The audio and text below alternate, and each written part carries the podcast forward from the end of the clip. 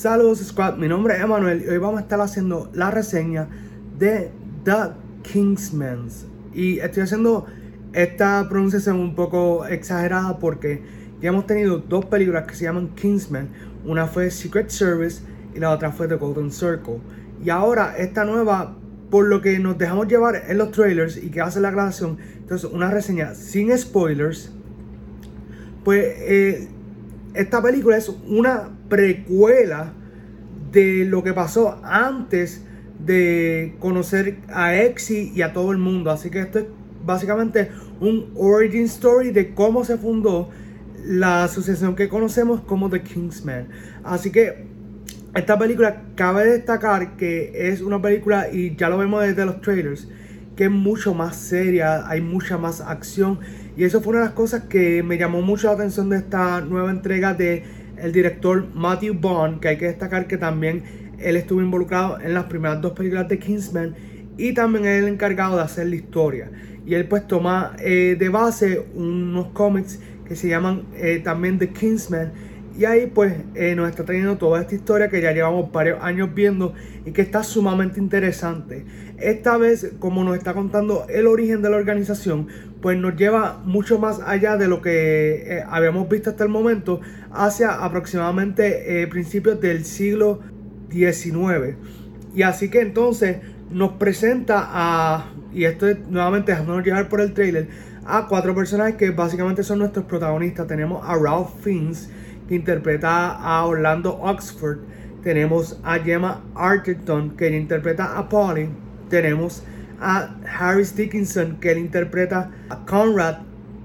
Y tenemos entonces a Digimon Honsu, que es quien interpreta a Shola. Y también me faltó destacar que los trailers nos presentan a Reese Ifans, pero no lo conocemos como lo vemos en la imagen, sino como Rasputin que es un personaje que para mí fue uno de los mejores que actuó en toda la película.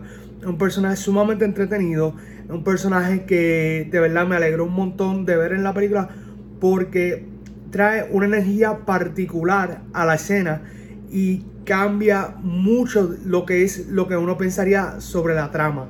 Así que vamos a entrar directamente a lo que viene siendo las cosas que me gustaron y no me gustaron de la película a mí como tal, eh, The Kingsman fue una sorpresa porque eh, los trailers te presentan cómo uno piensa que va a ir la trama de la película.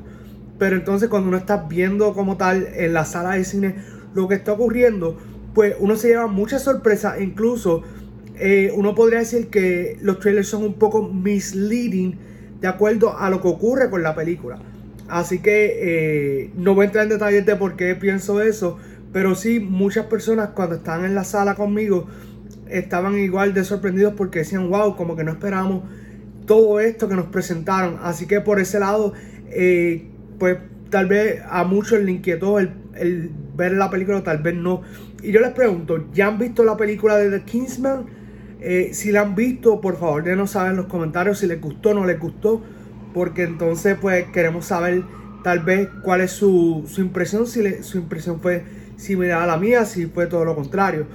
Así que eh, volviendo a la película, eh, la cinematografía estuvo bastante buena. Eh, como les digo, es una película que considero que es mucho más madura en comparación a, las películas de The Kingsman. De hecho, diría que es mucho más madura en términos no solamente de cómo se ve, sino también de la historia que The Golden Circle, que fue la segunda película, que es una película que tal vez no a todo el mundo le pudo haber gustado. Y eso está bien porque eh, es una película que eh, añadieron unos elementos que tal vez no eran para todo el mundo en términos de tal vez pues, los estilos de comedia y ciertos estilos de la dirección. Pero volviendo a The Kingsman, eh, me encantó ver a Ralph Fiennes como el protagonista porque él lució súper bien, primero que nada. Además de que es un excelente actor, muchos tal vez lo recordaremos por su interpretación en la saga de Harry Potter como The One Who Shall Not Be Named, solamente va a poner la foto. Así que eh, realmente un excelente actor. Me encantó mucho su participación. También Digimon Honsu, que es quien interpreta a Shola. Eh, me encanta verlo en un montón de películas que él siempre sale. Que normalmente él sale como un personaje secundario, terciario. Acá le dieron un poco más de protagonismo y estuvo sumamente bien. Además de que la escenas de acción que a él le tocaron estuvieron sumamente interesantes. Luego, como les había mencionado, tenemos a Gemma Arterton, que ya hace de Polly. Es un personaje que hacía falta en, en esta película y que sorprendió. Me gustó mucho ver su participación. Considero que hicieron un muy buen trabajo con su personaje. Eh, lució súper bien y me gustaría volver a verlo. Eh, si pues más adelante van a hacer eh, algo más con, con, esto de The Kingsman. Eh, Conrad, que interpretado por Harry Dickinson, fue uno de los personajes que pues menos me llamaba la atención previo a ver la película porque pues se veía un muchacho promedio, más o menos, pues como que sí, más o menos encaja en la trama, pero como que le falta algo. Y nada, no les voy a contar para que vean la película, pero realmente una película, como le digo, eh, que me sorprendió, tiene muchas sorpresas. Eh, el tipo de película, por un lado, que tiene muchas sorpresas a nivel de historia, pero también a nivel de actoral. Eh, una de las cosas que me sucedió viendo la película es que de momento empecé a notar que habían muchos actores que hemos visto en otros proyectos y fue algo sumamente eh, interesante porque tal vez uno no los podía distinguir al principio porque están maquillados, eh, diferentes, tienen un look con el que no estamos acostumbrados a verlo, así que eso fue sumamente interesante. la música fue bastante buena, pero no hay nada memorable dentro de la música. Eh, aún así, como les digo, fue una película que me gustó un montón. Eh, realmente quiero que muchas más personas la vean para poder discutirla. Eh, eso sí, hay algo que me tomó por sorpresa y fue que la película tiene una escena a mitad de créditos. y me tomó por sorpresa porque yo no sabía de eso. Es una película que casi nadie ha comentado de ella en las redes. Y no tan solo eso.